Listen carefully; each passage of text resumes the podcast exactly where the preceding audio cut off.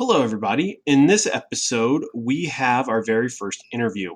So, to explain who it is that we brought in, I'm part of a Facebook group called Majora's Mask Core, where the admin posts his own original memes about The Legend of Zelda Majora's Mask. And listeners of the podcast will know that Majora's Mask is my favorite game of all time, as it should be. And I figured, why not reach out to him and see if he'll sit down and have a conversation with Joe and I. So, our guest is the admin of the Majora's Mask Core Facebook meme page. I'll include a link to the meme page in the description of the episode below. And basically, we talk about a whole bunch of stuff, you know, stuff about Legend of Zelda, stuff about making memes, and tangents happen aplenty. This ends up being a little bit of a long one, but we did cut it down significantly. We'll see how it sounds at the end of the day. Without further ado, here we go.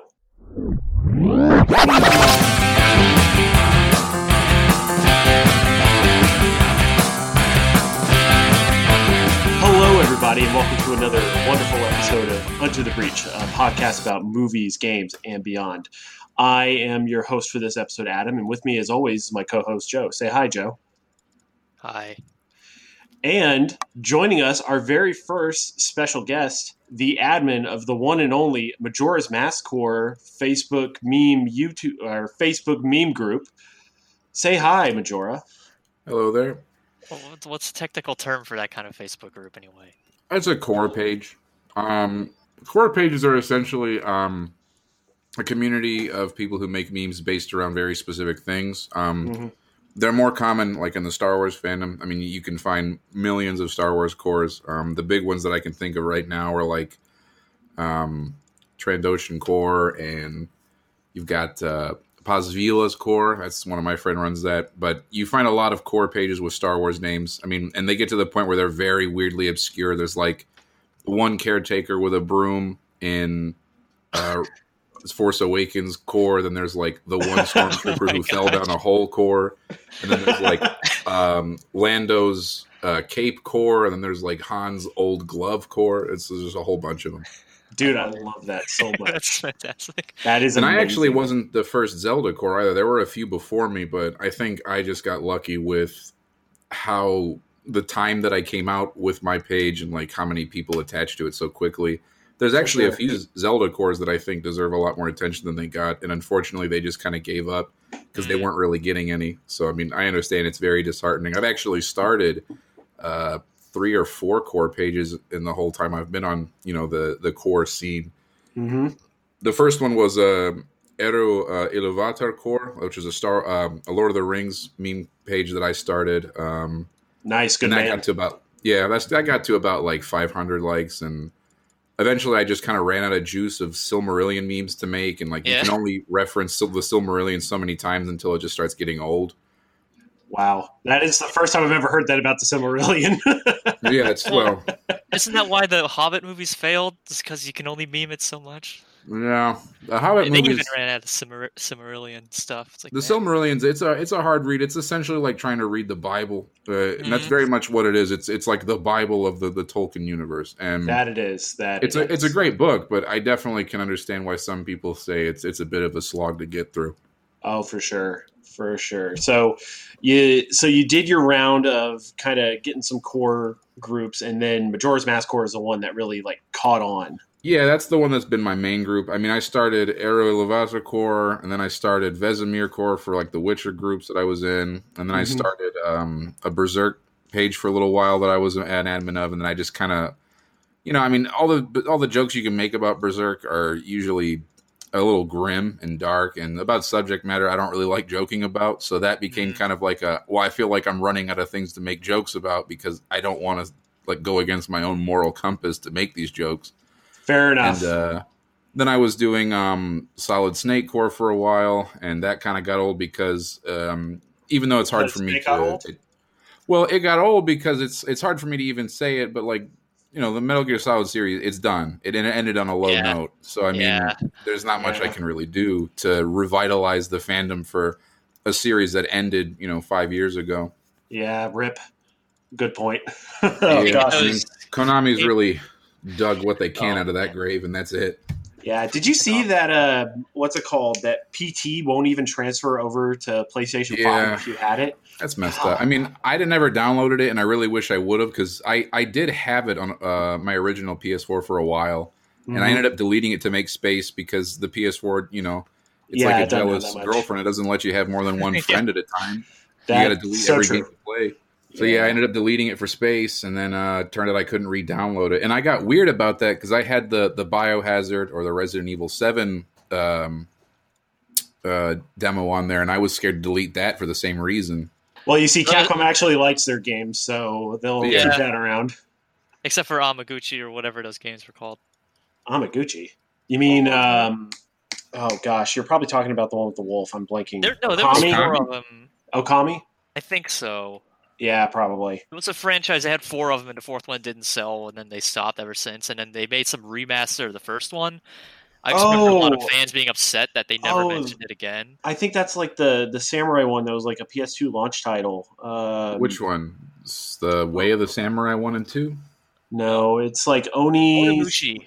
Oh, Onimushi. Oni, Yeah, Onimashu? Onimusha. Yeah, Onimashu. Oni. Yeah. That one, Onimusha. whatever it is. Yeah. Onimusha. Onimusha. Wait, wasn't that was. a, a Muso game? No, it I- wasn't. I don't I'm think not so. sure. I guess No, I I thought it was. I, it just comes to mind when I think of Capcom. Oh Yeah. yeah. I, I imagine we'll have a more than enough chance to talk about Musou games in a minute. So uh, we'll, we'll table Yeah. that for a hot second. Hot second. So, uh, Majora, I guess, uh, I guess let me tell you my experience of coming across your page because I remember uh, like one of the miscellaneous Legend of Zelda meme groups that I was a part of shared your page like yeah. I think probably within a week of it existing because you're probably friends with the admins or something like that. It could have been because I posted it there. Uh, I was definitely uh, not very good about the whole no self advertisement thing. I Mm. think a lot of I mean, core pages are Facebook like ain't that Reddit, too. dude. Facebook Yeah. ain't Reddit. And even then, let's be honest, people will just make a shell account to to post their shit and then they'll leave Right. it alone. No, I actually gotten to a point with those Zelda groups where I only very rarely post stuff there, and and it wasn't because they told me not to, but I could definitely tell that I was kind of flooding the news feed with all this stuff because I was making like three or four memes every couple hours. Because when you first start a page, you have all these ideas and you make them all right away, and you kind of like blow your load a little early with them, and then you have to go back and start. Well, what are what are things I haven't made jokes about? What are things I haven't made memes about? Now I have to slow it down, release it a little slower. But in the beginning, I was kind of flooding both of those groups, Ocarina posting and Sheik posting, uh, respectively. And I was, I think I was definitely going a little overboard with sharing my own stuff Mhm. and talking to both the admins. They're both great people and they both run very fantastic groups. I kind of agreed that I was no longer going to share the core pages stuff to their groups because it was making it seem like I'm the only person that's allowed to make stuff and everybody else's stuff is getting denied and getting said no to. But my stuff is magically coming through every time because I had post approval on. so now I, I strictly keep it either to my page or to like the the more normie groups. So basically, um, Facebook does this thing where if your page reaches a milestone, anything like hundred, or you know, you get to 4,800, 4,700. Like for instance, I just got to four thousand eight hundred on there, and Congrats. every- oh, thank you. But every time you hit a milestone, it'll essentially revoke your reach. So it considers your page as possibly being spam. So it sort of what we would call shadow bans you, where you you can post something, but only like a few people are going to see it, and Wow. your your essential reach has been cut from you know I've got four thousand people that see it to now I get like maybe hundred and ten people who will organically see it, and they do that to strong arm you into paying for post boosts I I was gonna say. which I like refuse to do. Yeah, I have Understandable, man. I have a few pages that I help manage for work, Yeah. and it's always saying like boost this page. I'm like, what the heck does that mean? And I don't feel like I want to do that. It's just pay to win, but in the real life for a meme Yeah. page or for anything. Well, isn't pay to win just real life in real life though? Yeah. yes. Yeah. Very So- well in Indeed. most societies, yeah. So there you go.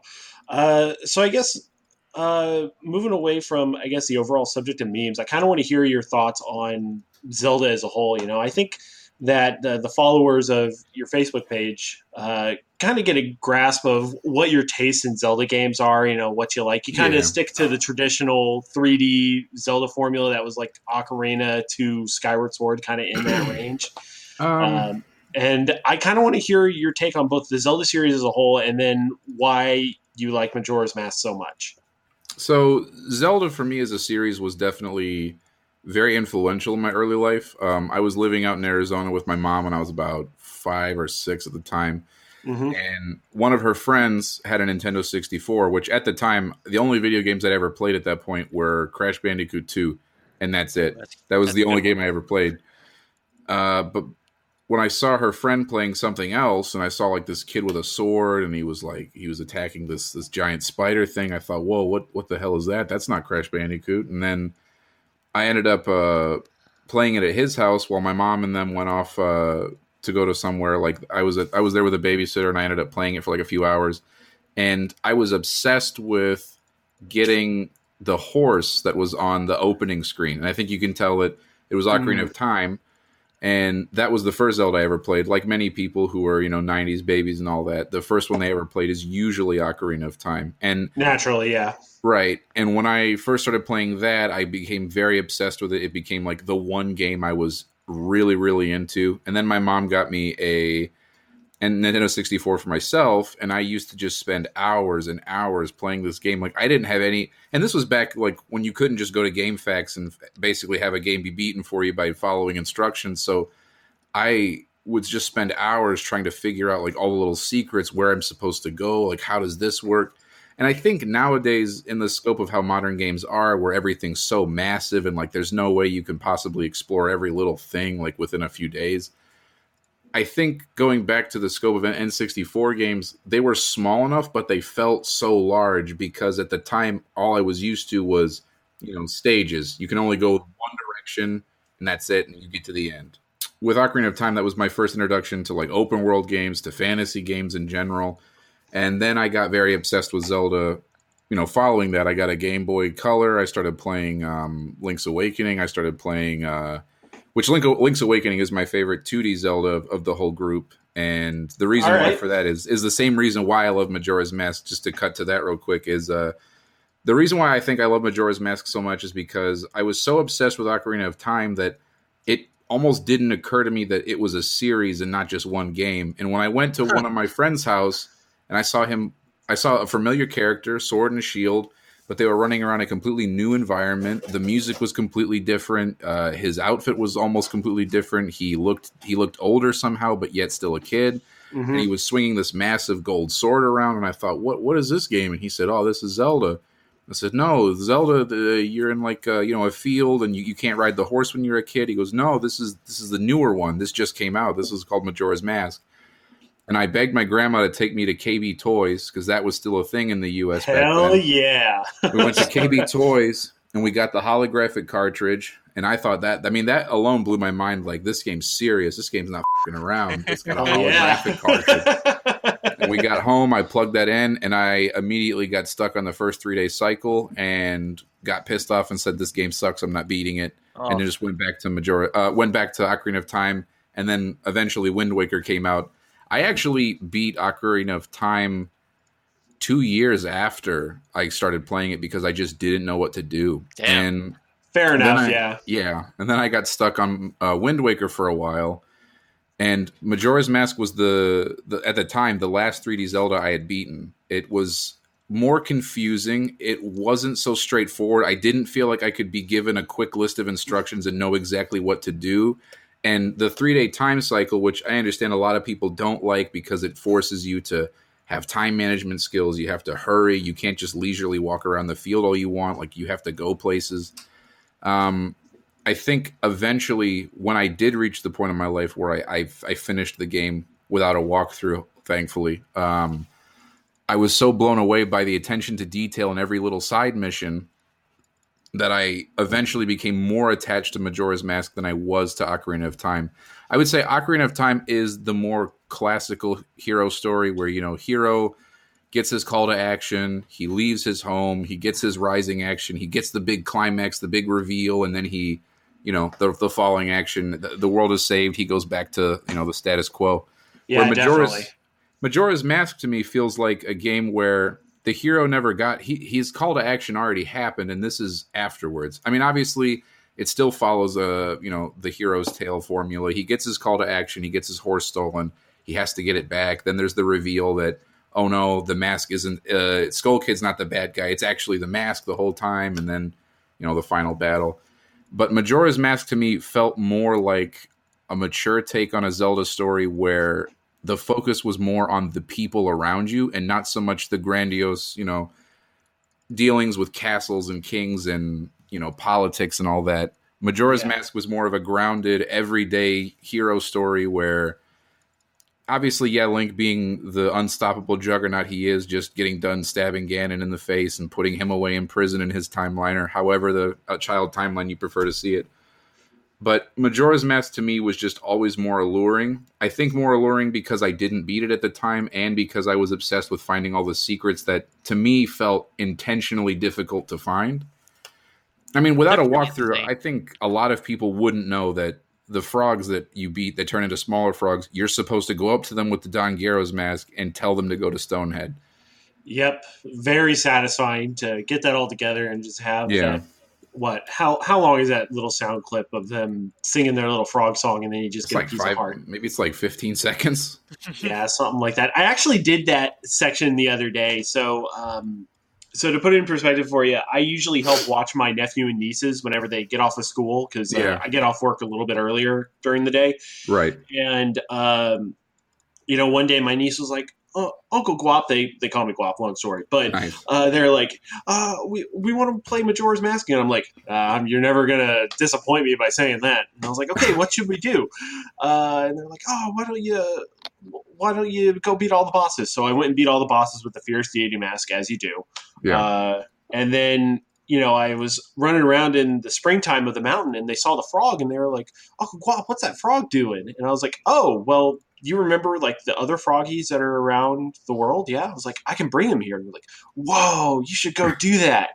yeah. And I did it and I got the piece of heart and man, it must have blown their mind just to see that the the mini bosses from two of the dungeons and two miscellaneous frogs from throughout the world all are from the mountain and kind of Yeah. connect all the dots there. Um, because I'm trying to I'm trying to give these kids a proper taste of what good gaming is, and you know, hopefully, I'm doing a good job of it. We'll Yeah. find out later whenever they're older and can make their own choices for gaming. But you know, Yeah, it you is just what turn it. They just turn into a bunch of hipsters. yeah. All they play is N64 games and PS1. Dude, Yeah, I would be perfectly okay with that. Although I think if my, my nephew's on a Donkey Kong 64 kick right now, uh, and he is Fantastic. stuck on the third boss, which uh, Joe, have you ever played Donkey Kong 64? No. It's Uh, the only major- other N64 game that needs the expansion pack. Yeah, it is. It is. Fun fact. It is the reason the expansion pack exists too. Oh, so, yeah, the, it is. th- so the third boss is like this Jack in the Box, and uh, it's basically like where the difficulty spike hits in that game. Uh, because you got to play as Tiny Kong, and you got to actually do some semi-precise platforming in the boss stage, and then you got to hit particular switches. And for the past two days, I've just watched my nephew for hours fail at beating this boss, and I, I this podcast episode is going to go live like in two weeks, and it would not surprise me if my nephew was still struggling with that boss at this oh my time. gosh, It is. like- like. He's a pretty smart kid. He's a he's a pretty smart kid. I think he'll figure it out, but it wouldn't surprise me just because like. Uh, you know, like he's figuring out like the motor skill part of it too, which right. you know, in retrospect, we don't realize our lack of motor skill as kids, but it's like, oh, geez, Kyle, come on. You've done this helicopter jump between the platforms a million times, but you messed it up again. Ah. And it's like, Right. okay, looks That like I'm like scrolling through Facebook. Goron race too. Like trying to like beating it as an adult. I don't know. Doesn't feel as hard, but as a Yeah. kid, I was stuck on that for probably an entire day's worth of playing the game, and I was getting mad. Dude, I could totally see that. Like, so the rubber banding of that Goron race is BS. Yeah, it is. It's no fun. It is complete BS. I mean, the fact you can still, like, even like the top level speedrunners still fail that on a semi normal basis is kind of telling. Yeah, Um, I, I only didn't get mad at it because I was emulating the game, so I was using save states. damn. I don't It- remember the last time I used save states. It it, it, it, it was just for that one part. I'm like, nope, I'm not. I'm not dealing with this. This is stupid. Fair enough, fair enough. Now, Majora, I should tell you that Joe is still playing through all the Legend of Zelda games right now. Nice. He's kind of working his way through the series up until uh, Breath of the Wild.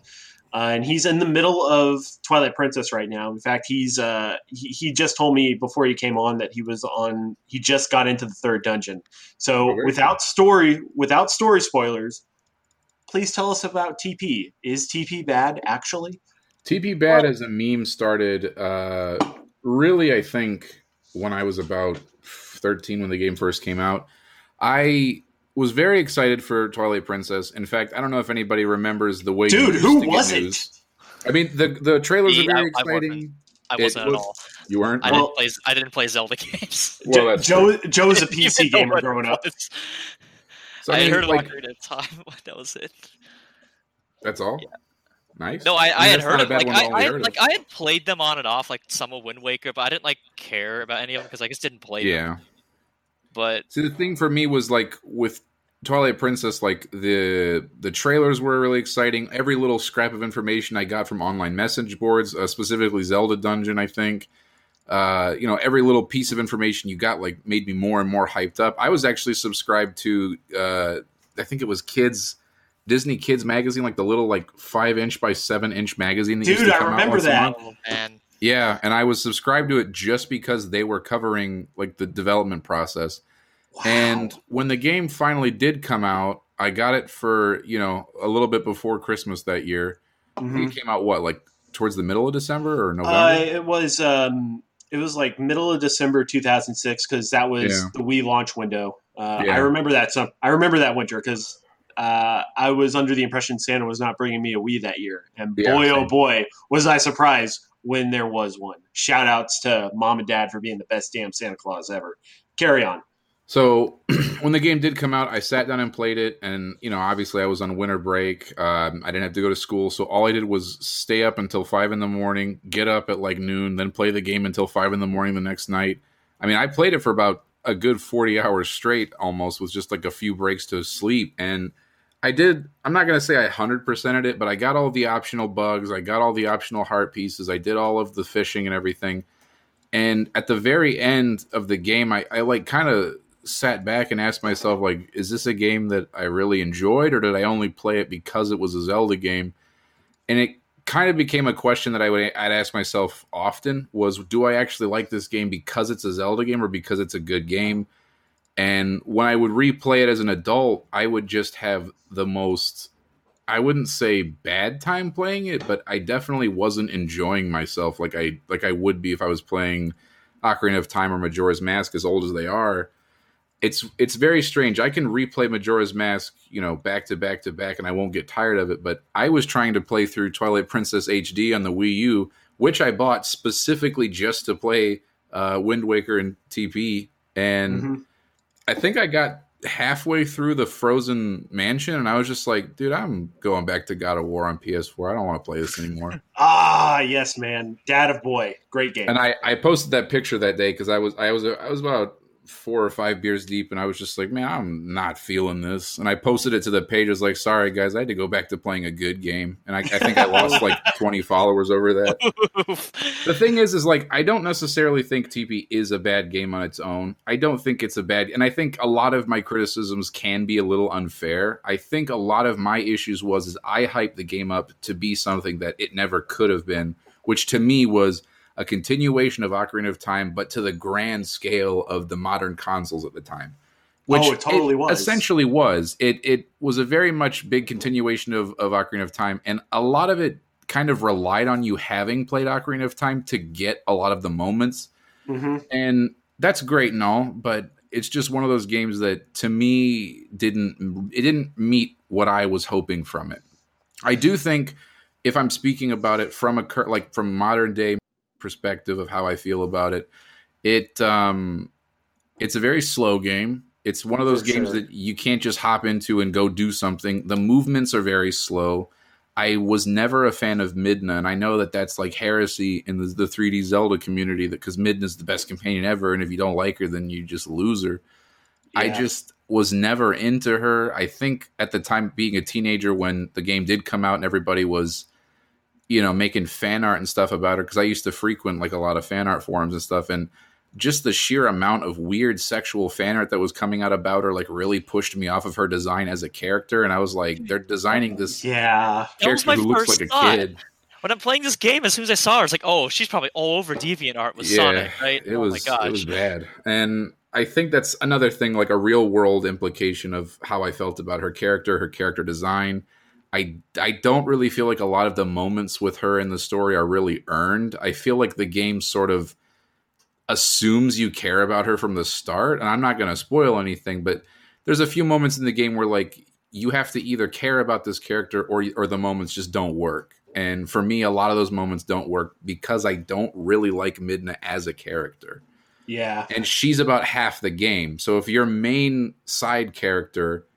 the one that I'm following the whole game, isn't likable to me, it makes it really hard to want to like replay it. Like going to God of War, Atreus, yeah, he's a snotty little shit, but halfway through the game, like you start seeing development with him. Like he goes from this starry-eyed little boy who just follows daddy around everywhere to like, oh, I'm a god. I don't have to give a shit about anything, man. I'm just gonna kill people. Yeah, well, who's gonna stop me? I'm a god. And then he finds out that you can't really do that, dude, because you're actually hurting yourself and your family more than anything else.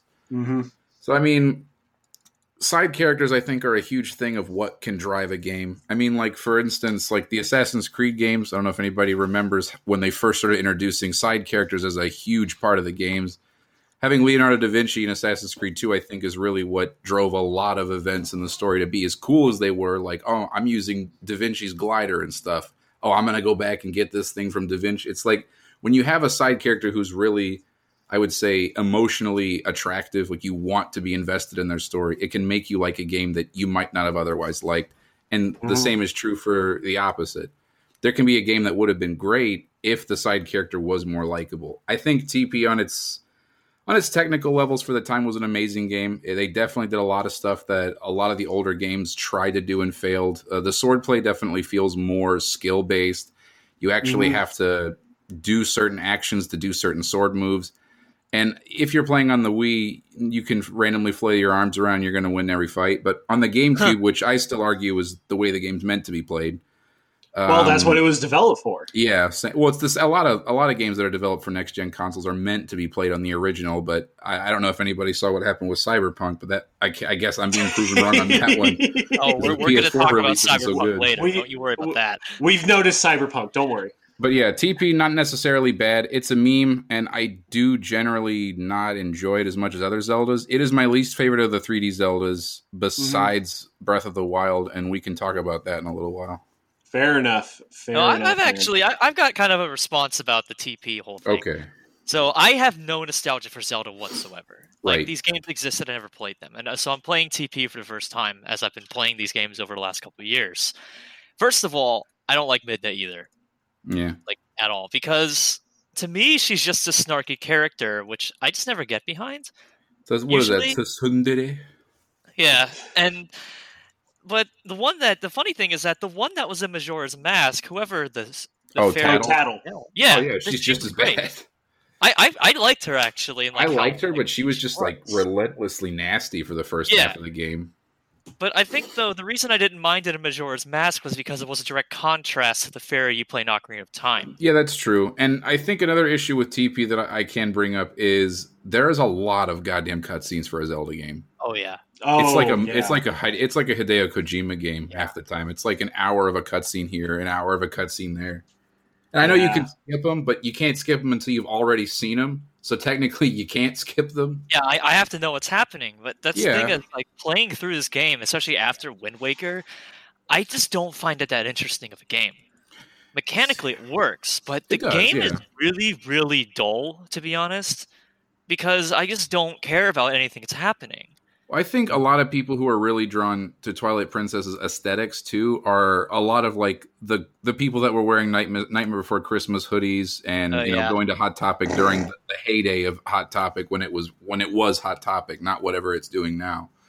And I do think that Majora's not Majora's Twilight Princess tried to be more of a mature story. Like this is not we're not doing the kitty stuff. This is a very invested, mature story that we're going to get even adults into. And I definitely think that some of it works and some of it doesn't.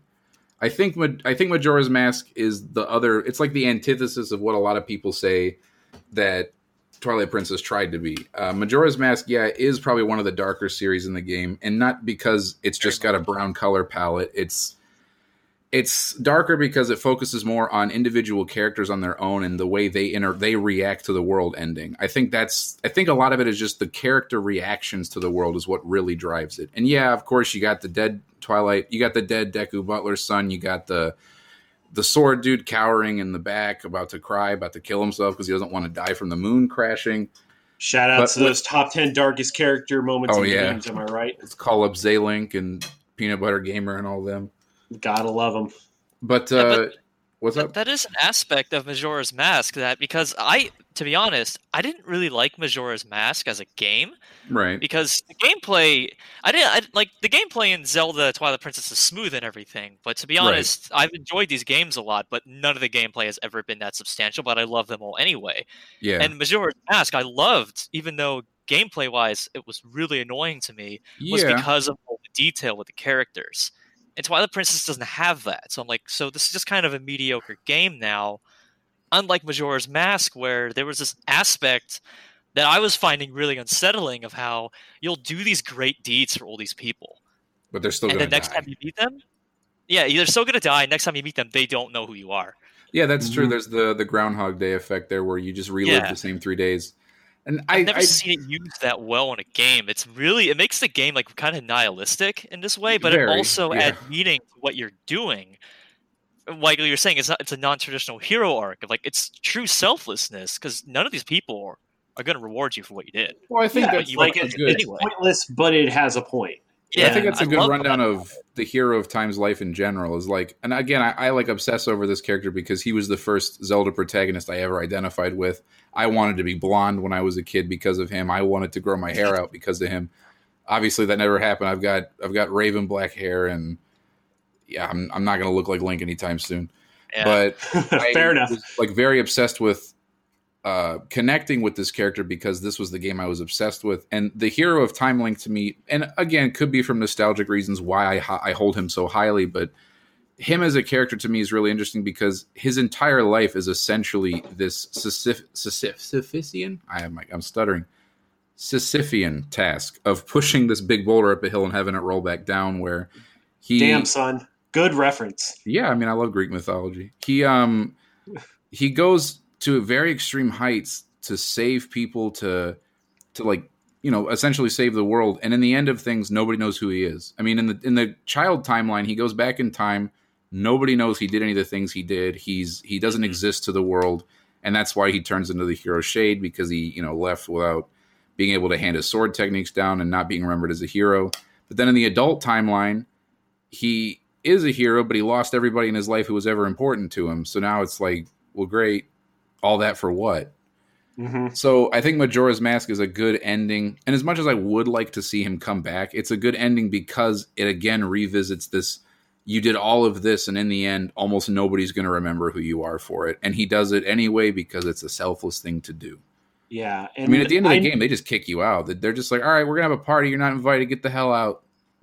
Yeah, basically. It gives the whole series this extremely like sad tone that I just love so much. I do, too. and surprisingly, even Wind Waker was pretty depressing in the end. Yeah. When when the King of Hyrule just essentially says, "Yeah, man, you know, as much as I was trying to revisit the past, yeah, shit ain't gonna happen. I'm just gonna go ahead and sink the city if that's cool with you." And it was cool with me. It was Yeah, it was for a pretty pretty cool. good backdrop, and then of course you stab Ganondorf in the effing face. Yeah, that's pretty dark for a It- kids it- game. Yeah, I actually I just finished Wind Waker, and Nice. man, that, that ending like I loved it. yeah, that ended Every, depressed me for like a week. bit of that game, I was like, mm. Well, it's like everything I didn't like in Majora's Mask and Ocarina, but they like fixed everything. Right. yeah. That was how I saw it. And I will say, I think overall the theme I'm seeing, especially in the 3D Zeldas, and really, I guess in all Zelda games that I think about, it, is there's this overwhelming theme of like melancholy to some degree with the hero's journey that it's worth Yeah. doing, but you're not necessarily going to be able to see the results. And you won't necessarily be better off in the end. Like you, you as the hero might be worse off than when you started. Mm-hmm. Because I mean, like if you think about say, yeah, like if you think about say the the link from uh, Link to the Past and Link's Awakening, like Yeah. what he goes off on a journey after Link to the Past after he saves Hyrule, and then in Link's Awakening he like experiences a new world, makes new connections with folks, and then they're gone, right? Because Yeah. it was all just a dream. It was all a dream. Um, Just like, what the the says. canonical end of uh, of the Hero of Time is him becoming the Hero of Shade. Which, by the way, I would love to see what Nintendo could do with a say third game in the Hero of Time. Uh, yeah, with the Hero of Time character because I know you've made a meme about that once, and that really got me thinking. I, I want to Yeah. give a shout to that, but it's just like you know what could they do at this point? They've already gone so far beyond. It's like it's not worth doing. Uh, but Wind Waker, like he grew up and then he's gone, and he goes off and does Phantom Hourglass, and then after Right. Phantom Hourglass, uh, you got a new link after that in Spirit Tracks, which to the random commenters on Majora's Maskcord who very much interrupted a very nice conversation that me and the admin were having. I don't remember your name off the top of my head, but I will say, dude, come on. Spirit Tracks is better than Phantom Hourglass. And I- if you yeah. doubt me, I'm the one who has a podcast. Boop, poo poo on you. I don't. I don't even know what either of those games are. they're DS titles that weren't really very popular when they came out. I am not a huge fan of either, and they're not games that I would sit down and replay just out of the wanting to replay them. But like, if I'm trying to say, yeah, I finished the entire series, I I will have to finish them again because I don't think I finished either of them. I think I may have, but I'm not sure that I did. Yeah. I do remember like doing the flute stuff and Phantom Hourglass, and I didn't like it, and it was making me mad. I didn't like uh, attacking with my stylus. And to be fair, uh, my DS at the time didn't work too well, and Nintendo's philosophy of making sure that you couldn't fix things on your own was what drove me to start learning electronics so I could fix my DS because I didn't want to buy a new one. So I had to props. Frankenstein tool them together. Jeez. I mean, I had one DS that I, I bought off somebody because the touchscreen didn't work, but mine, Mhm. the touchscreen worked, but the top screen was broken. so I essentially went online, looked up the schematics of it, went to a YouTube channel. He talked about like how Nintendo does this and this. You can't fix it yourself, but I found a way around it. And I followed his instructions, and I was able to get like all the ribbons and stuff detached, and then reattach them to Man. the other one.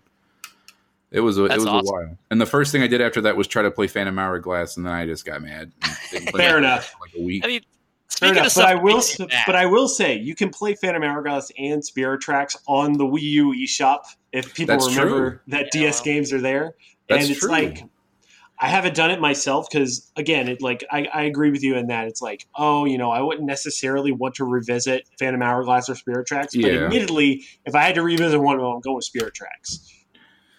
I think I would definitely yeah, want to go back to Spirit because I, I, as much as I was very like, so for instance, my reveal to Spirit Tracks was hearing all this hubbub about uh, a new game about a cool Link who rides his horse and shoots blue arrows everywhere, and I thought, wow, that's the new Zelda game. That's so exciting. And then I saw the trailer, and my friend was like, "Hey, check this out! This is the new Zelda game." And it was a trailer for Phantom Hourglass, and I was like, "Man, f- this series! I'm not playing these games anymore. I'm pit trains. jeez. That's where we're going. I'm done." Hell yeah, buddy! Choo choo, mother.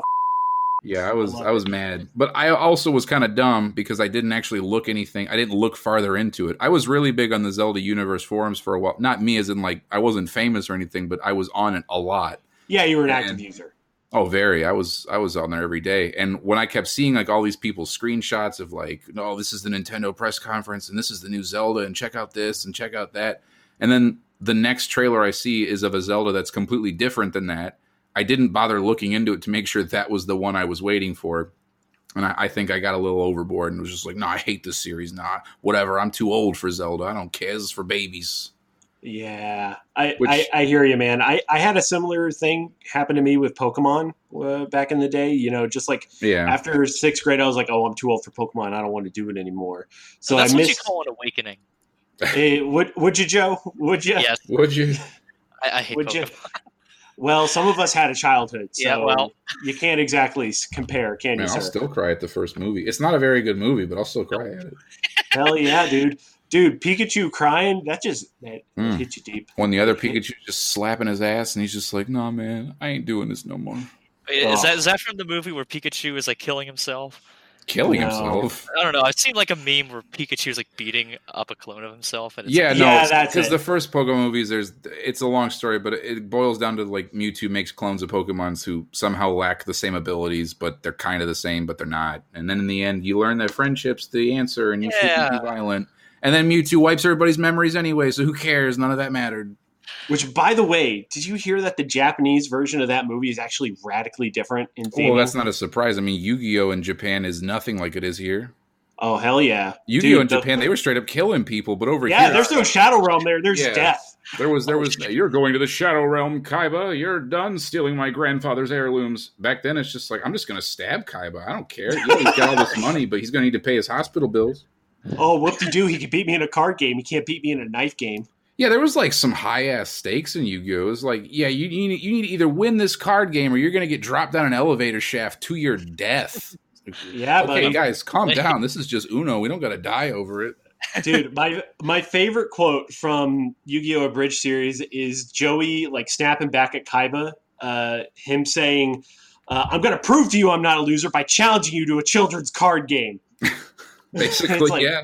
Yeah, that's the show in a nutshell, basically. I got into Yu-Gi-Oh because I was obsessed with ancient Egypt as a kid, and I was obsessed with ancient Egypt because of Prince of Egypt, which I watched on repeat from the time I was about four until I was about. Hell yeah, I'm man! 26 now.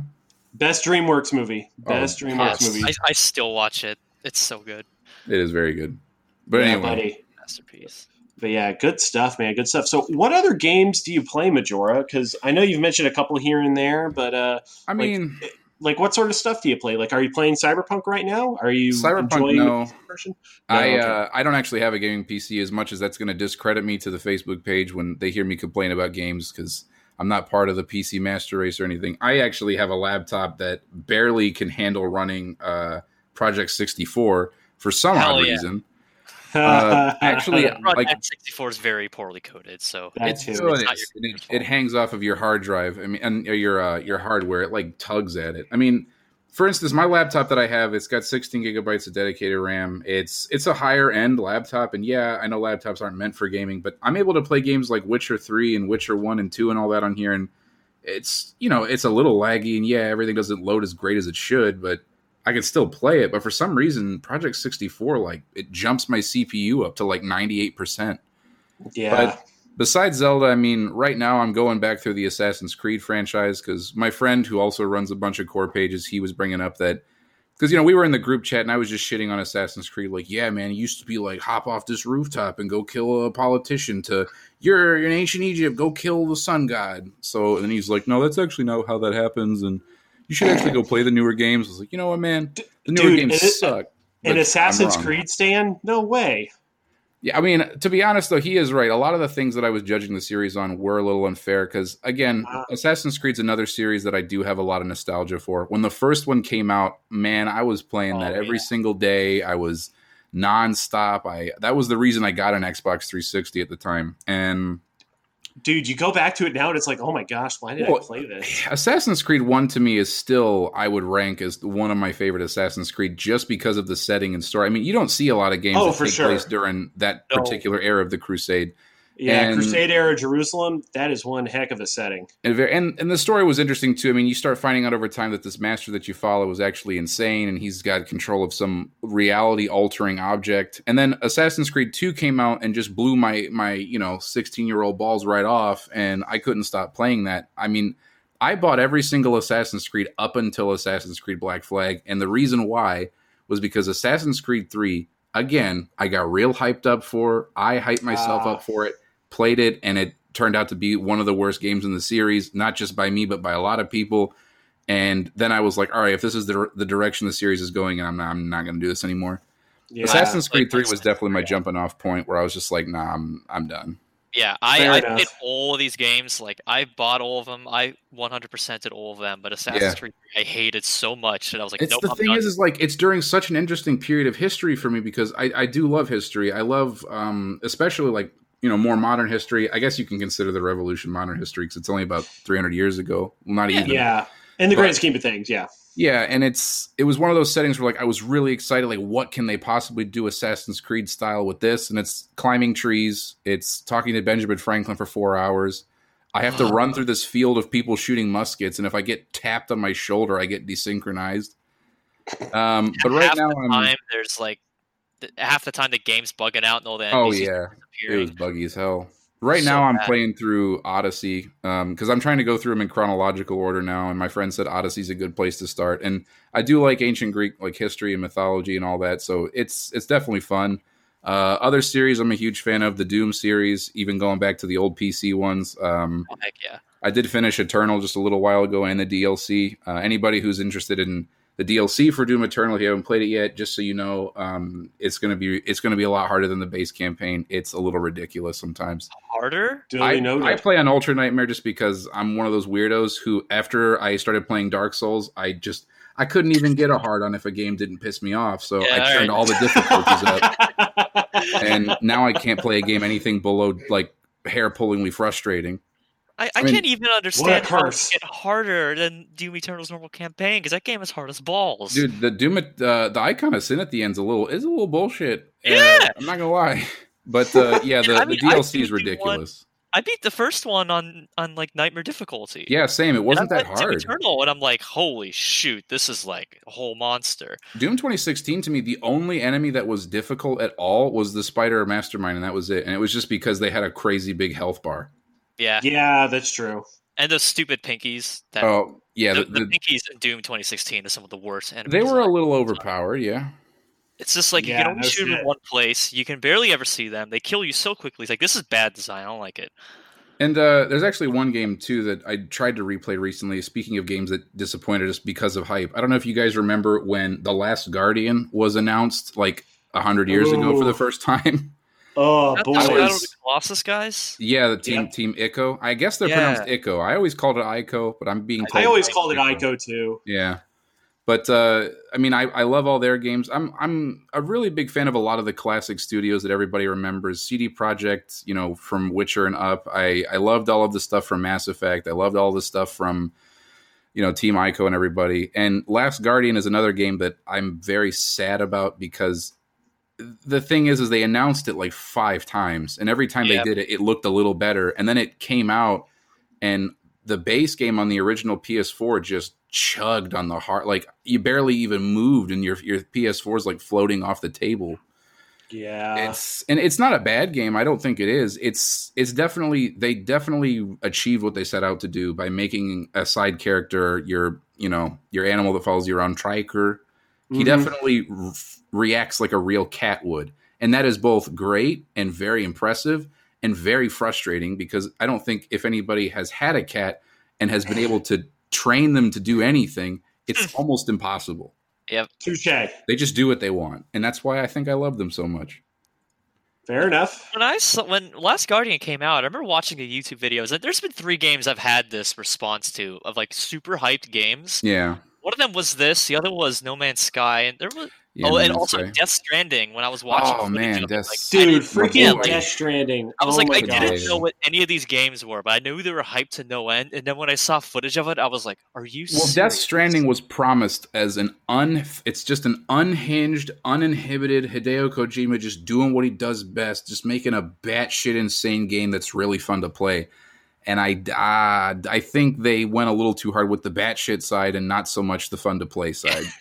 That like, is so on him, true. but so whatever, so man. true. That's- Like I I have a theory about video games where it's like you know, like the marketing team is going to hype it up as best they can, and Yeah. if they are trying to tell you that it's going to be the greatest thing since sliced bread, that is a lie, and it will always be a lie, right? Because and- for Death Stranding, what for like two years they we knew the game existed, we knew it was a Hideo Yeah, but, Kojima like, game, what but we never it? saw gameplay. Yeah, yeah, what is- what's what's happening? And then you do see gameplay, and it's just a guy walking around a field. I know it's like you're being the f***ing UPS guy, It's Uber Eats the game, basically. and, And Conan that's- O'Brien is in there for some reason. Yeah, and uh, Guillermo del Toro, and you got Mads Mikkelsen. He's in there. Yeah, yeah, yeah. why Kojima just called up all his Hollywood friends and were like, "Hey, you want to be Well, in that my was- video game?" That was the thing too. Is like you were seeing all these like posts on Twitter and everything. Which I mean, I don't use Twitter. I just would see screenshots of it with other people. I used Twitter for a while. I got banned for. I forget what I said. Uh, you know, the, the flowery much. version of it is I, I told some K-pop fan to shut the hell up, and then I got kicked off Twitter. Um, never underestimate the power of K-pop stands, my dude. no, man, they'll they'll ruin your life. they but, will. uh, yeah, I was seeing like all these pictures of like Hideo Kojima sitting around with Mads Mikkelsen, sitting around with Troy Baker, and they're just like uh, having a really good time with my boy Hideo. He's a really crazy, really funny guy. And then there's like Guillermo del Toro. He's in there, and he's this guy's very cool. He's very very funny guy. And I'm thinking, wow, they got all these high profile names on here. This this better be the best game ever made. And then it came out, and I was like, man, there's a lot of cutscenes and walking. I don't know how Yep. much game there is though. Yep, you got it. And by the way, it got nominated for Game of the Year the year Yeah. it came out. I mean, I guess that's fair. There was 2000. What was that? 2018. Uh, 18 or 19. I, I think it was need 19. Check. I think it was Yeah. 19. It feels like 2019. 2018. It feels like it was five years ago, but one day Right. ago at the same time. It's really weird. yeah, it's one of those things that happened either 100 years ago or it happened last week. Yeah, like I swear we're living in like some kind of like weird black hole where time Time is warp. stopped. Yeah, it's just weird. Dude, I work with high schoolers. As far as I'm concerned, spring break hasn't stopped. Very nice. So yeah, good stuff. Good stuff. So, uh, any closing thoughts, Majora? Because I'm looking at the time, and I don't want to keep you away from uh, your responsibilities and whatnot too much longer. Any closing thoughts? Anything you want to tell your wonderful fans on Majora's Mask Core? Uh, you know, just keep liking the keep liking the memes. Uh, I mean, the thing is, is and I I think I should kind of close the whole thing on this is I don't want people to think I consider myself some high profile name on Facebook. I'm just a guy who runs a Zelda page that Zelda page that makes mediocre at best and sometimes really funny and then sometimes really not funny memes. Uh, I definitely don't consider myself an influencer, and I'm just glad people like the stuff I make. I never expected the page to reach more than 200 with the pattern I had from all the previous pages I made. So, I mean, the page is essentially 100% run by a community of people that support the page, that want to see more things. They they like it, they share it when they see that the you know the post reach is basically shot into the dirt. And I can talk for a little bit longer, maybe about 15 more minutes. Yeah, go for it. But uh, yeah, I mean, I just I appreciate everybody who has helped the page reach where it is. I, I definitely wouldn't be doing it if it wasn't for people's interactions and people's you know thoughts and comments on things. And yeah, sometimes I'll make a meme that makes you mad, but just know that deep down, you know, I love you. I wouldn't do it to hurt you. It's just, just it's just giggles and laughs, man. Fair enough. Fair enough. And I mean, technically, this this right here is outreach from your page because I mean, Yeah. heck, I've been like, I think you know, not to flex, but I'm a top fan. You are a top fan. You were one of the first people that were commenting on every almost every uh, post. I your Hell name yeah, always popped up. No big deal. You and Tommy No big deal. Wiseau and Thaddeus Russell. You guys are like yeah, yeah, some of the yeah. big Shout ones. outs to that fake Tommy Wiseau that loves you, man. Oh, God, I was I hoping him. it was a real one. It's like, whoa. Sadly, I no. Wiseau, Sadly, nah. His So- speech some, patterns so- are a little off for the real Tommy Wiseau. Yeah, some some avant garde some avant garde sav- savant who's impersonating Tommy Wiseau loves the page too. So Yeah. shout out to that guy. Very good. I think even Tommy Wiseau is impersonating Tommy Wiseau. He's not actually that guy. I don't Tommy know. That Wiseau is is a very interesting character. He's he's a character in his in his in his own right. I mean, yeah, he's a living person and he's a real person, but is he? Yeah, I don't So- know. It's, it's a man's so- mystery. So here's the thing, guys. Here's the thing. I know I've told Joe this, but Majora, I'll tell you this too. So uh, the first time I ever saw the room, I went to a live midnight showing, Oh, and Tommy nice. Wiseau was there. He did Yeah. a Q and A beforehand, That's so awesome. and you know it's just like everybody's gushing over him. People are throwing the football around the lobby. I'm like, okay, people are throwing, playing shitty backyard football, whatever. and uh, you know, we get there, we sit down, and he's doing the Q and A, and the dude who plays um, his best friend in the movie, I'm forgetting his name off the top of my head, but he's there too, Greg, and he totally Sestero. knows. Yeah, yeah, yeah, he totally knows why he's there. He Yeah. knows why people love the He movie. knows it's a meme. I don't think Tommy Wiseau knew. I actually think he does. I does. think I- I think Tommy Wiseau plays up the the weird, ignorant, like weirdo thing as a character because he knows it's what people know him for. I mean, Yeah. I don't know if you guys ever watched his videos where he did like small let's plays of some games. What was that? Mhm. what Oh was my that god, he called? made Let's Plays. Yeah, he did a few. Oh. Like they were very short because he's not very good at technology. He tried to, he was trying to play Dark Souls, and that's where that quote came from. Maybe in the end, the Dark Soul is actually in you. Yeah. Or no, what, what did he say? He said, "Kids spend all day trying to defeat the Dark Souls in the games, but not the Dark Soul in yourself." Or something Oh, like man. that. Dude, that is so deep. Like I can imagine that as like a just girly things post. Dude, Tommy Wiseauisms, they're they're really good. I, I actually sometimes I, I wouldn't say semi regularly, but I quote the room probably more than I should. Well, who doesn't? It's a, it's such a good film. It's and it's Yeah. not a good film because the story makes any sense or because it's a fun movie to watch because you know that the movie's good. It's a movie that's fun to watch because the history behind what it took to make this film even a reality at all is just in itself a miracle. This dude basically spent his own money to get a barely functional film made and it just it, it just set off this empire of a of a fan base that it turned into. Hmm It's definitely like the most successful movie of all time. It's probably I would say yeah, it's up there. I don't think I've ever seen like, you know, uh It's I certainly this generation's. Uh, I would say it's this generation's Rocky Horror Picture Show, right? I- It's I this would sort of say so, movie too. that has a cult following, and it's like Yeah. you only get it when you see the movie. yeah, I tried to Yeah, watch it with my wife for the first time. We like we had like a night planned of it and we had like we we opened wine and I had a few beers and she had some wine and we were sitting watching it and I think we got to the scene where it's you are my rose, you are my rose. And my wife was just like, turn this shit off. no, man, we gotta finish the movie. She said, no, turn this movie off. It sucks. All right, Aw. fine. Is this why their Oh. divorce papers are being signed right now? No, no, You know, I didn't want to make that joke. I didn't want it to go there, Well. but I thought it. You know, no, not, not over that anyway. I don't have Not unique sense it. of humor, so you got to do it. Not over that. I'm sure. Um, I'm sure your wife Majora is a lovely woman who is Very. listening to this podcast and knows that we appreciate her letting you record this with us right now. Oh, of course. Absolutely. What a what a lady. Shout outs to you. Shout outs to you. I, Uh, I, I do have one question for you Yeah. here. You, you mentioned how you, you grew up playing Ocarina of Time and you like spent like two years trying to Yeah. beat it. How long did it take you to figure out you were supposed to play Saria's song for the Goron King? Uh, that one I actually found out right away because uh, Zelda's the reason I learned how to read at a young age. So Oh. I was trying to practice it every chance I got so I could be better at the game. Um, That's funny. it's a very like life changing thing. Ocarina of Time is the reason I had the literacy skills of a college student when I was in fifth grade. But I basically uh, there's the Goron that stands by the gate that goes to the Lost Woods, and he oh the, the king loves this music. I'm like, oh okay, I guess I'll go play that song then. there you go. Wow. Man, I'm jealous. Like, I walked around for six hours trying to figure out what the F I'm supposed to do. And I finally did this. I was so mad. Like, I'm like, nope, I'm done. I'm, I'm I'm, not this, man. playing this for. I'm not. Nope. Dude, I find it so interesting that you mentioned that uh, Ocarina of Time helped you learn to read because, like, Wind Waker taught me my compass directions. Yeah, actually, that's a good point, and it, and it probably taught you a little bit about how you know the sun and sun moon rise and set, how which directions they're in. Did Eh, they teach you eh. anything about o- octopus or anything about calamari?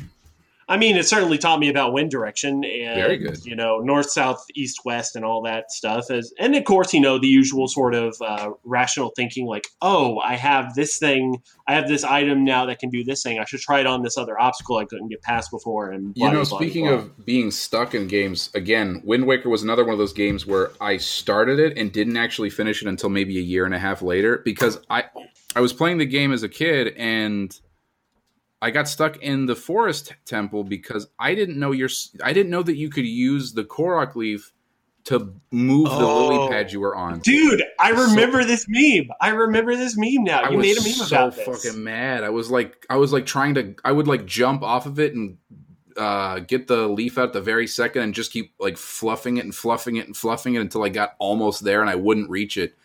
And I was like livid as a guy. How in the hell are you? Sp- do I have to literally go buy a Game Boy Advance to get the Tingle Tuner out so I can get over there? I, I, I legitimately thought you had to use the Tingle Tuner to get yourself to be able to walk on water to be able to beat that that temple. I was mad. That Yeah. that that would be extortion. That would be it. Yeah, well, that's that what would- Tingle's good at. Tingle's good at extortion, and that's why I move him so much. So with Breath of the Wild, a lot of people have probably noted that I make a lot of memes saying, you know, Breath of the Wild sucks, Breath of the Wild's horrible, I hate it. And that's not true. I don't. I I definitely think as a Zelda experience, and maybe to you, somebody who like is just now getting into Zelda, you might know what I mean by the time you reach it. It's a very different game than what people my age are used to. And again, this is more of a boomer thing where no, Zelda is this and that's what it is and you can't change it. I, I- mean, to be honest, that's kind of how I'm starting to feel about it myself. was that I'm noticing the formula, and I, I remember I played like five minutes of Breath of the Wild, probably Yeah. like 15 minutes, and I was like, this. When I was playing Ocarina and playing through, it, like Breath of the Wild is nothing like these games. And it's Like, not. there's no and it's, so far, so I can see what what you mean by that. I mean, Breath of the Wild is what I would consider a soft reboot for the series because I can tell that with it being so successful and with it reaching such a wider audience than the other games have, I do think Nintendo is probably going to take that in more of a Breath of the Wild direction rather than a Twilight Princess Ocarina of Time direction, which isn't necessarily a bad thing. The Breath of the Wild physics engine is something that I think only deserves to be marveled at and to be complimented for how amazing it is. It is a very well made physics engine that I think basically carries the entire game on itself. And the Breath of the Wild does bring back a lot of the original uh, aspects of the first NES Zelda, which is exploration. You know, you can you can ex- discover the world in any order you want to. You're not hindered by quest items that you have to use to get to certain areas, to get another item, to get to another area, to get to another item. I mean, Breath of the Wild is very much about freedom. You have the choice to do anything you want.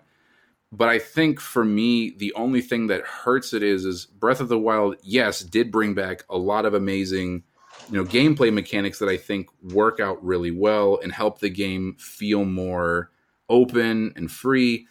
But there isn't really a narrative that you can follow in the game because of how free it is. I mean, Yeah, with Breath of the Wild, it doesn't feel like I'm in any hurry to go get that big blobly Ganon that's flying around the castle and screaming because he's just always been there. Who cares? He's he's been there for hundred years. He's not doing anything. He's not he's not expanding. He's not causing any corruption. I, who cares? Leave him alone. I mean, with the divine beasts, like I never felt an urgency to fix them. Like, uh, what is it? Rudo is basically just making it rain a lot. Okay, cool. I mean, the Zora can breathe underwater. Uh, who cares? And then it's like uh, Mido. Is that what they called the one? The the the bird. all of the all the divine beasts are like some sort of like word scrambling of the Ocarina of Time stage that kind of Yeah. corresponds with them. So like I I mean I don't know man. I just call them like the camel, the lizard, the camel, the, lizard, bird camel, the elephant, and the yeah, yeah yeah like basically that. See, I, and like I was wh- what order did you do them in? I'm curious about this. 'cause- When I first played Breath of the Wild, I was trying to do them in the order that I was used to Zelda games being in, because Zelda games Mhm. always went grass, fire, water, and then and a play on either shadows or sand or wind or time or whatever. Yeah. right. And I went the first time I did, I went with water because it was the one that the game seemed to be pushing me to go towards because it, you know, I was reaching uh, Zora's domain first Mhm. and then I went more towards. Um, I think I did the camel second.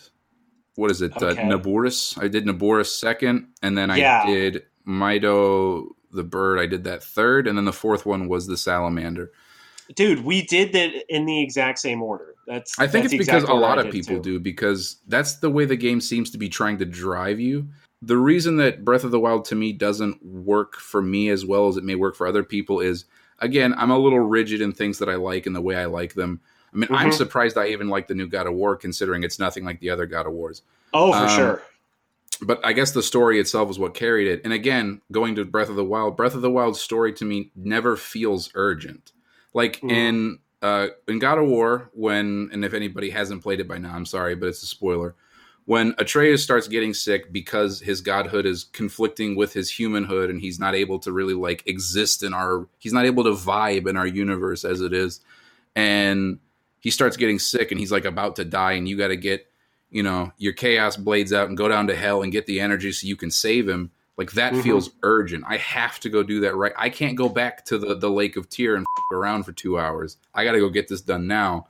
With breath of the wild i never feel like i'm in a hurry to do anything and at the same time that is something that i think they did on purpose they didn't want the game to feel like you had to ignore this giant open world and run to go fix things but at the same time even with like Ocarina of Time, yeah, you could fuck around and fish for two hours, but at the same time, there was always like that looming thought, like, oh man, this world is messed up now that Ganondorf's in control. I got to go fix things.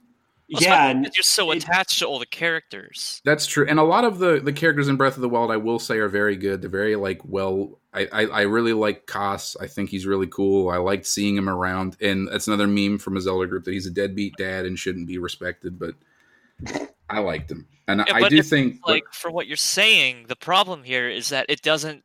The things that are happening aren't necessarily a detriment to the characters you like. Like the Zora is just Yeah. raining for fine like of the, yeah, the Zoras is just raining, and what's the worst that can happen? Oh no, I can't direct this pedophilic Heli- Hylian over to date this Zora who looks like she's five years old. Oh no, Right. Yeah, that was really awkward for me. Yeah, I didn't like that. I'm that. glad you said that. Well, that's another thing too about Breath of the Wild. Speaking about like going back to what we talked about earlier with fan art and stuff, Breath of the Wild is one of the weirdest games when it comes to fan art. I have oh no Oh clue gosh. what direction the fan art's going in. Like it's just like it's the models of Link and Zelda, but they're wearing like modern day hoodies and they're sitting like in a Starbucks, and that's supposed to be Zelda fan art. Okay, I mean, yeah, I, I could draw a picture of Kratos sitting at Cedar Point in Sandusky, and that's I guess that's Kratos fan art. But what's he doing there? Why? Man, I feel like this is at the point when you're shouting at the kids for getting on your lawn. Yeah, kind of. A little bit, I guess. They're- This isn't the real fan art. You just put Link in a hoodie. That's not real Zelda. When I was a kid, Zelda fan art was a cool, epic backdrop of Link's in an opponent's rearing up and he's holding his sword in the air. This is just a picture of Link standing in line at Burger King. It sucks. Burger King's not even that good, guys. I hate it. Ah. It's garbage. Well, there's also something that you said about like the whole sense of urgency is that Yeah. that's something with the with open world games that's really difficult in general is how do you have freedom but make the main quest important and that is one of is the hard to biggest do. yeah like one of the a game that i adore i love all these games but batman arkham city Yes. has a massive issue where you're literally dying, and there's actually one where Oracle tells you, where he's like, Batman says, "No, I, okay, I just have to," and she interrupts, like, "No, you don't. You got to go back there right now." But Yeah. even then, in the game, you're just like, "Yeah, I have to go now," and I told you I will, but I'm gonna go to the Iceberg Lounge and get the thing that the cops are telling me about, and then do this thing and this, which Yeah, even though I have one one hour left before the Joker poison kills Yeah, it, it's that term that we all love and have heard so much: cognitive narrative dissonance. no, Yes. no, no. Ludo narrative. Ludo dissonance narrative is dissonance, looking yeah. some term like that that kept being thrown around. It's like it's a valid point. It is, and Mhm. the same thing is true. Like I, I guess I'm, I'm sure a lot of people know the channel Nakey Jakey. I watched a, a long ass video he him. did. Yeah, me too. He did a long ass video on uh, Last of Us Two, which is a game I'm not going to give my opinions on. I don't want to open that can, but he talked about the ludonarrative dissonance, dissonance in that game. Where in Last of Us One and Two, you know, you're running around stabbing and killing hundreds of people, and it barely matters. But all of a sudden, at the end, they're like pushing this anti-violence message. So it's like, what? When were you pushing that? And I don't know if you guys ever played a game called Vampyr, which I don't know I've why it's spelled that way. I've heard of it. It was free on PS Plus during October, and I wanted to give it a try because it was free. And that's a game with heavy ludonarrative dissonance where the game is trying to make you feel bad for killing people, but the game tells you that you need to kill people.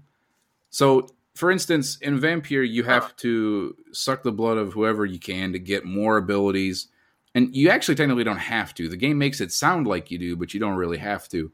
But at the same time, you can freely go around killing vampire hunters, and it doesn't affect the city's health at all. Like if you kill like a random NPC, it causes the city's health to go down, and like there'll be more uh, ghouls and stuff coming around. But for some reason, you can just murder all these vampire hunters by the hundreds, and it doesn't affect anything. I think that's a little strange.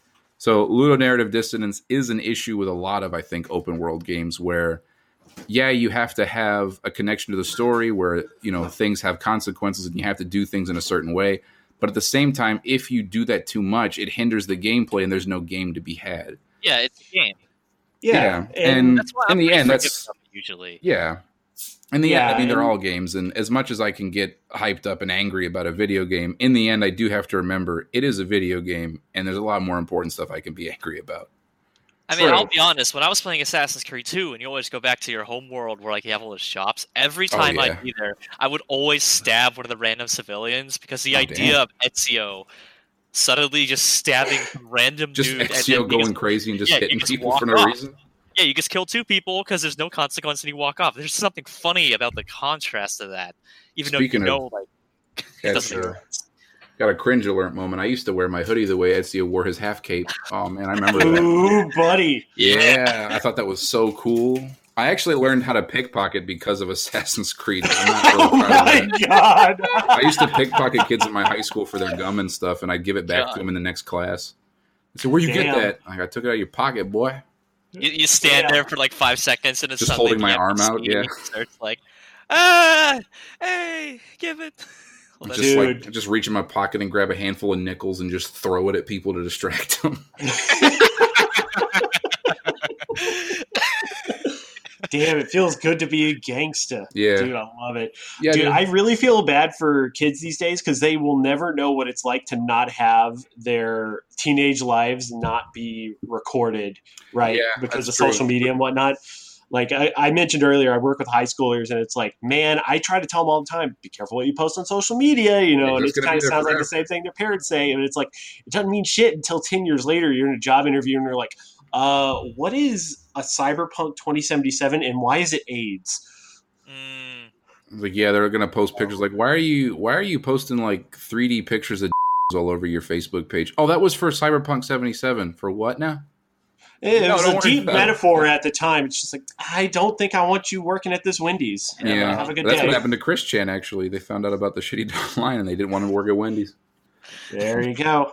But yeah, um, going back to um, we were talking about dissonance in games again. I do think that's Yeah, sure. that, that does come up, especially like when you think about older games like Ocarina of Time, Majora's Mask. Like in Majora's Mask, the moon is literally about to fall on the world. Why are you going around playing mini games to get heart pieces? And that is something that I will say doesn't really hold up to scrutiny.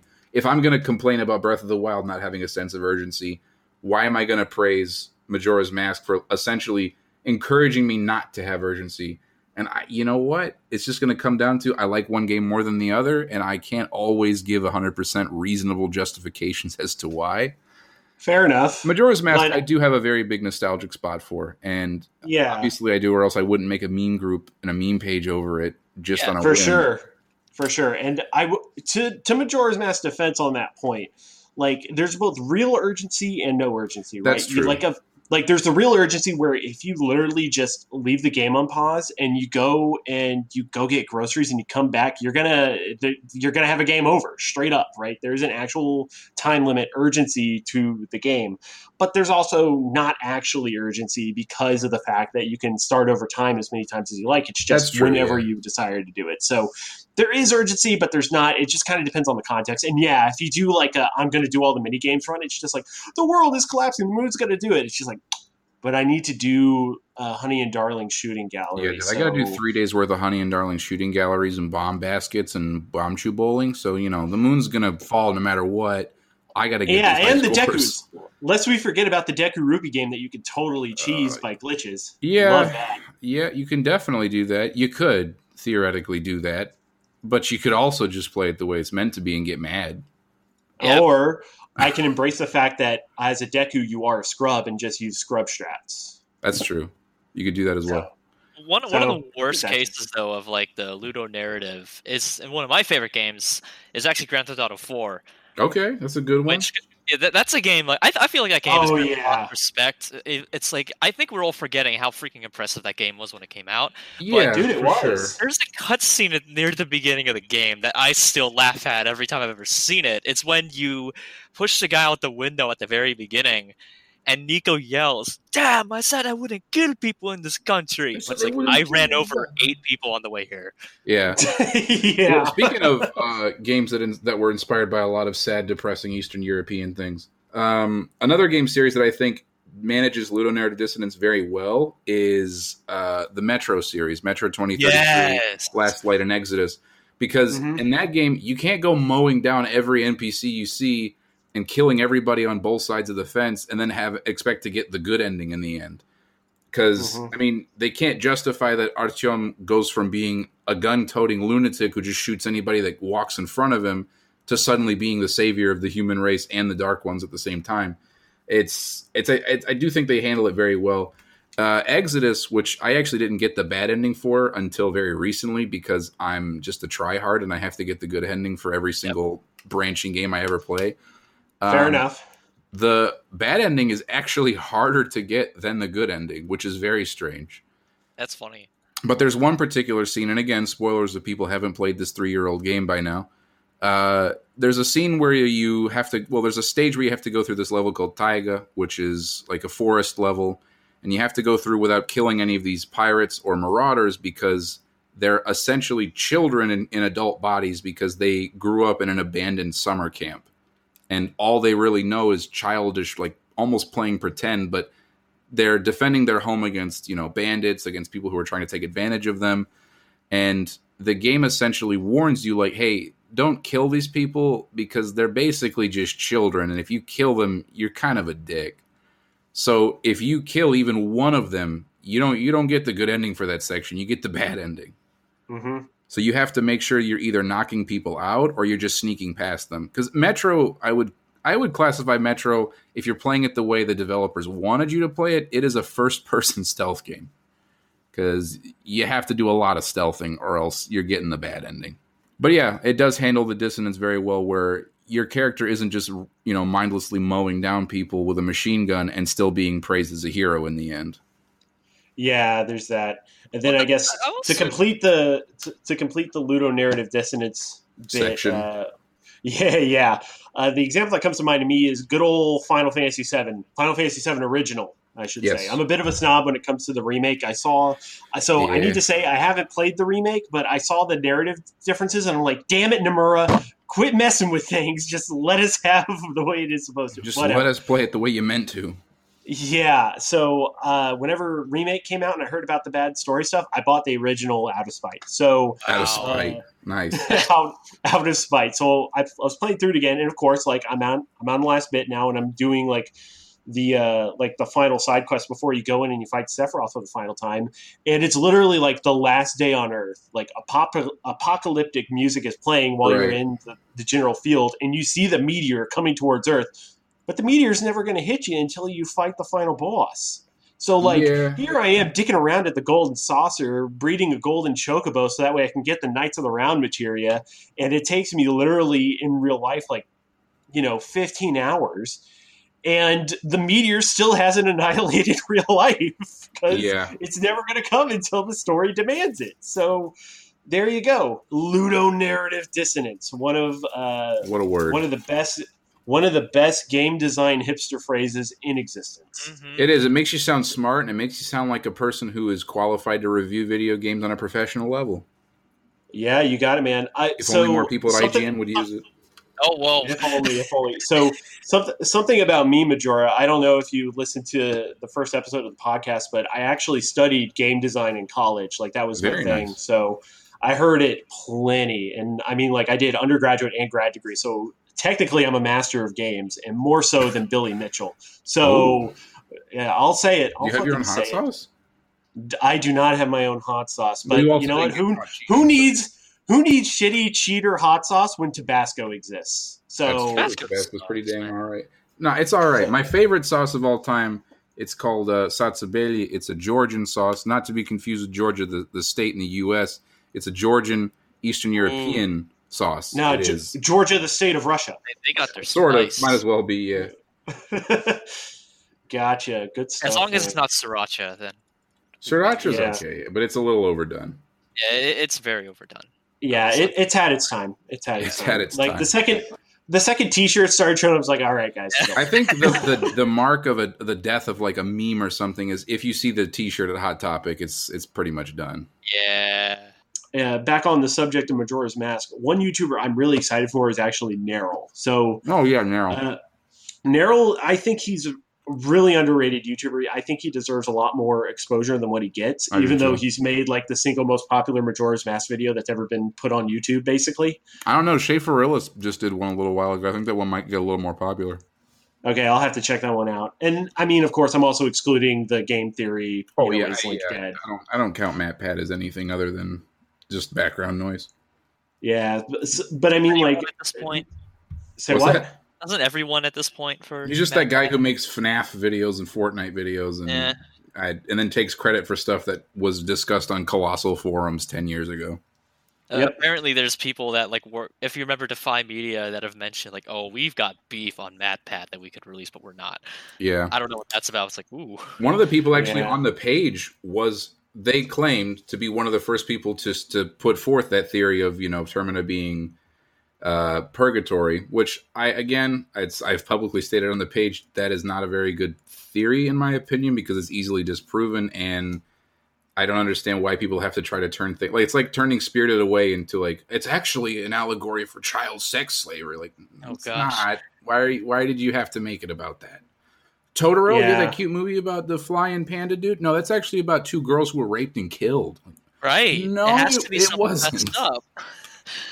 But yeah, Yeah. so yeah, it's kind of like the, the, the like how everything has like this theory of oh, it was all just a dream. Yeah, right? and that's just that's a very lame. It's a very cop out theory to me. Like, oh, you know, it turned out that this never actually happened. And but the guy who commented, he actually had screenshots to back up what he said, and he was like, "Yeah, me and my friends were discussing this on Colossus forums like back in two thousand and like eight. And I looked at Mhm. it and I was like, oh damn. And Matt Pat's videos almost one to one plagiarizes even the wording of some of the things. So it's like he didn't even make that up on his own, but he took credit for it. It's just weird. yeah. It'd well, be like if I know, reposted another Zelda Pages meme and just slapped my watermark on it and was like, "Yep, that's me. I, I made this up." But but no one does that. Yeah, well, Nobody does that. no, Sure. certainly not. Not at all. Not at all. What were we talking about? Nerrel. We were talking about Nerrel. So, so like, I like his other stuff besides the Majora's Mask video, obviously, and the fact that he's such a Chad that he's making a a texture pack for His Majora's texture Mask. pack's actually pretty damn good. Yeah, yeah, absolutely. I've been really impressed with it myself, and uh, you know, like I really found myself agreeing with him on like the motion controls argument that he made because ultimately he had to make two videos about it because of Yeah. course you do. Uh, and it's like, yeah, like I totally agree with that. Like I, I mean, like I was one of those dudes who didn't mind the waggle so much in Wii games, but that was mostly because I didn't play games where the waggle was poorly implemented. Like years later, I would play like say Sonic and the Secret Rings. I'm like, oh my gosh, why the hell did they make this game like this? Yeah. Or um, Soul Calibur Legends. Oh my gosh, what were they smoking? Like that is just horrible design. Horrible design through and through. And it's like it isn't so much the problem with the waggle, it's just this game design. is like you shouldn't use waggle for this. right. But like uh, but like say Resident Evil 4, I think it used waggle pretty well, where it's just like in place of mashing, you just Waggle. waggle. You do that a lot faster than tapping A, I can tell you that. That's true. And ultimately, it's like I totally agree with him. Where it's like, you know, making an option to enhance gameplay, but one that you can turn off, like in say Breath of the Wild, where you can use the gyro aiming. Yes. Like that. That is hands down, I think, the best implementation of. Uh, of motion controls in modern games is the fact that you can have sort of closer to like the sort of feel of mouse on screen in a console game. Like that's huge. And what was it like? Doom 2016 Switch version has motion controls Does it? implemented into it. It does, Oh hell yeah. but Does but the Doom Patrol- PS4 version does not. But the PS4 controller does have gyro built into it. Yeah, what the And hell? if you use the PS4 version on the PC, you could turn on the gyro, but you can't do it in the PS4 version That's that, that's interesting. because gyro because uh, motion controls have such a negative stigma that they just didn't even want to bother they with didn't it. want And that to be personally. associated with him. Yeah, and personally, I don't blame him. Like, how could you? But at the same time, it's like, shit, man, this is really good. And like, I think the only legitimate art, like, really the most legitimate argument of motion controls equals bad is people who have physical disabilities, right? It's like that's really the only legitimate one that I can really say universally is like, yeah, I'll give you that one. But more or less everything else is like, oh, you're side skirting another issue that isn't motion control's fault, but just really the implementation of motion control wasn't the solution to that problem. Right. I, I if you were gonna make an argument against motion controls, I just say Tony Hawk Ride. Case Oh god. That was a big deal when it first came out. Shout outs to Tony Hawk's Pro Skater 1 and 2 winning Best Sports Game of the Year at the Game Awards. One of the only legitimate awards that is not controversial. Yeah, for sure. Oh my I do think it's weird Yeah. that Ghost of Tsushima won Player's Choice, but a, a panel that makes up 90% of the votes is who chose Last of Us 2. And again, I'm not saying it's a bad game. I'm not giving my opinion on it because that's that's a whole other thing. But I I definitely do think that Ghost of Tsushima was a work of love that did it did deserve a little more than it got. And I Oh, understand that there was a lot of like meme voting where it's like, dude, go to this go to this poll and vote for Ghost of Tsushima so that Last of Us 2 loses because I hate that game. It's like, yeah, that's kind of silly, dude. Like, why are you why are you doing that? I and it's kind of unavoidable when it comes to these sort of things, especially Yeah. when something as controversial as Last of Us Two happens. Well, so it's like you know, open poll, go to Brazil. It's like no matter what you you put a poll up, people are going to find a way to abuse it. every single poll's a goal, man. Internet historian taught us something. It should He be did. that. He did, and I and, and you know ultimately, I the one thing I'll say about the Game Awards uh, is that like when you look at like the best game award, right? Like if you look at the sales, the least selling game on that category was Hades, but that's because Hades came out like a month before the awards. Yeah, Hades was actually one of the games that was recommended to me by one of the YouTubers that I do watch a lot of, um, Yahtzee Croshaw from Zero Punctuation, uh, on the channel The Escapists. Uh, I watch a lot of his videos, and I don't necessarily 100% agree with everything that he says. I don't just I don't agree on a lot of his rulings on certain games. Mhm. Um, I mean, there's some games that he's he's gone on the video even admitting like they're not the type of games that he plays, but these are the things he doesn't like about them. And obviously, yeah. Yeah. he does a lot of like the same thing that AVGN does, where he he hypes up a lot of aspects of the game, you know, a little to the extreme to make it sound like it's worse than it really is. I think one of the games that he touted the most as being like worth your time and playing was Hades, and that's like for me a very rare thing to hear him say. Usually, all he does is say, "This game sucks. This game's ass. Don't play this game. Don't bother getting this game. This game sucks." yeah, So for him to say this game is worth your time to play, like to me, that's like, oh, I then this game probably is pretty good if he says it is because I've seen him review games that I actually like and he says they're ass. It's like the same thing like with Video Game Dunkey. Like he talked Mm, about like how yeah. reviewing you watch my videos and you know the type of games I like, and when you hear me say that a JRPG is good, you better know that it's good because I hate JRPGs. So yep, it's like when a when somebody that you follow is recommending a game to you just based off the fact that they like it when they normally wouldn't like that type of like genre it's it, it makes you want to go check it out more and when i get some money together i definitely do want to uh, give hades a check uh, on the i think it's on the switch right uh, what what was that? Hades. yeah is it on ps4 or is it on switch or is it just It's on. It's on Switch. And, it's on Switch and Steam. okay it's on switch and steam i'll probably just get it on steam then it looks like something that'll run on my computer just fine Yeah, it, it and I can tell you right now, I have it on the Switch. I really enjoy it. I think it's it's actually my first roguelike that I've ever played. Well, Yeah, really, it's a roguelike. roguelike, but uh, I've really enjoyed it for sure. Uh, so Hades was the least selling game out of the nominees. The next lowest selling game at about three to four million was Last of Us Part Two, wow and really? then next after that is like six million Ghost of Tsushima, and then like seven million Doom Eternal. And the highest selling game that was on the nominees list was Animal Crossing with like 26 million. Well, yeah. I, well, I think Animal Crossing is a lot more accessible to a general audience than a game like Doom Yes. Eternal, which requires you to just love having your nuts crushed in a machine.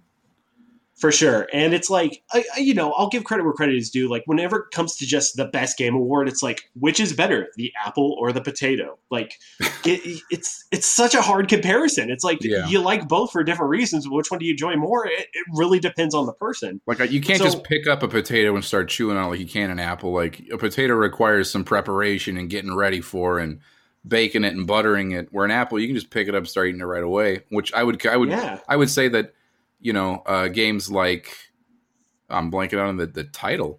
Uh, Animal Crossing. Animal Jesus, I was thinking of like uh, another game that came out.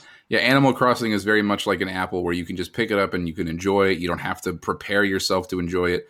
Whereas a game like Doom Eternal or Ghost of Tsushima, you have to really like be getting into this thing knowing what you're getting into. Like I wouldn't recommend Doom Eternal to somebody who doesn't like FPSs or who doesn't Oh, like for games sure. that are hard. I mean, obviously you have the easy setting, but even But then, even the easy setting is hard. well, for game journalists, it was impossible, so it must be. Yeah, Yeah, it- exactly. it's Dude got stuck on the tutorial. Especially- It's especially like if you don't like games because they're hard. Like that's the reason you play Doom Eternal is because it's a challenge. Yeah, the same thing with like Dark Souls. Like you wouldn't recommend Dark Souls to somebody who only plays games like Animal Crossing and like Minecraft or something where they just play games to relax. Like I would not recommend Dark Souls to somebody who isn't ready to get upset. hmm You got it. You got it. And Dark that's the thing, right? Dark Souls is one of those few honest game trailers because honest trailers really fell off a cliff. Where Yeah. It, the one for Dark Souls was hilarious when it's like some play games to relax, some play for fun, others just want a game to f them till they love it. Yeah, like, that's yeah. true. All right, Dark Souls I think has has been the game series that fried out my receptors for games where I'm not having fun unless there's stakes involved. So I basically, like I said, like I'm playing Assassin's Creed Odyssey uh, at the at current time right now, and I couldn't enjoy the game unless there's stakes involved where I'm going to lose something if I don't win this fight, or I'm going to have to start Mhm. all the way over from another save point if I don't win this fight. So it's like Dark Souls has been the most influential series, second to Zelda for me, just because of how much it's changed my perception on what playing games is anymore. Like before, well, you're like, not the only one, man. Like, Yeah. For how many years was every time a game was even remotely difficult, it's, It's just like, Dark oh, it's like Dark yeah. Souls. Is Crash like, Bandicoot. dude, it's just Crash Bandicoot. actually the Dark Souls of PS4 exclusives? Like, well, no, on two different levels. It's not a PS4 exclusive, and it's not Dark Souls. yeah, but the memes are pretty good though. Yeah, I guess. Is the Honda Yeah. Civic the Dark Souls of Honda cars? What? Is the as well pomegranate the Dark Souls of fruit? I guess. And then oh. Cuphead is actually the Dark Souls of run and gun shooters. Du- like, oh, du- okay. Cuphead is, in fact, very similar to Dark Souls in the fact that it is almost unfair, but then you feel like you didn't lose because the game was designed bad. You lost because you just weren't good enough. You got it.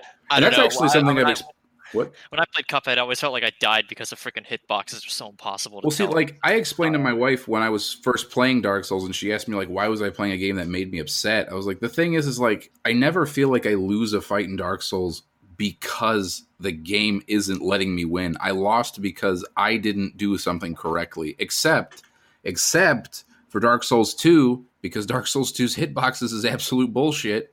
yeah, Dark Everybody's Souls that. 2 is the only one I've actually played. Really? Wow, So, you're missing out. Yeah, I'm a, I'm a real pleb on that end. Well, I mean, I, Uh, no, Dark Souls 2 isn't bad. It's still a Dark Souls game and it's still fun, but it is definitely the Twilight Princess of Dark Souls games, if you, if you catch my drift. Wow. That's what I've heard too. Yeah. And I mean, like, I totally just bought it without research. I was like, oh, this Dark Souls thing is You pretty got good. this, did you get Scholar of the 4. First Sin or did you just get the vanilla version? Uh, Scholar of the First Sin Ah, because so it was played the uh, version.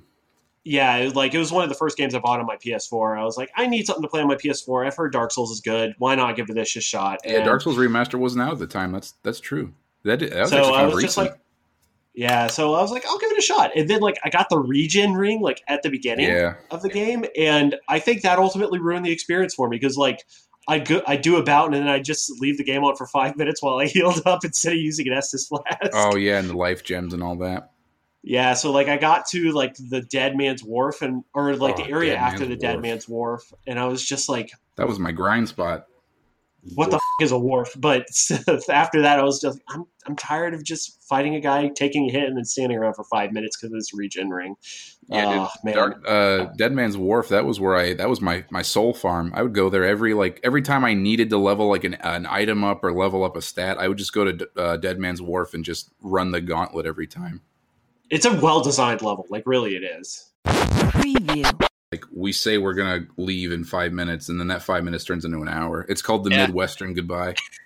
I, I I I witnessed quite a bit of that. Uh, do you have any closing thoughts before we Closing wrap this? thoughts. Uh, I do appreciate being on here. If you ever invite me on again, I'll be sure to come on and talk for a little while. It was fun talking to you guys. I hope I answered questions to the best of my ability. That you know gave you the information you wanted.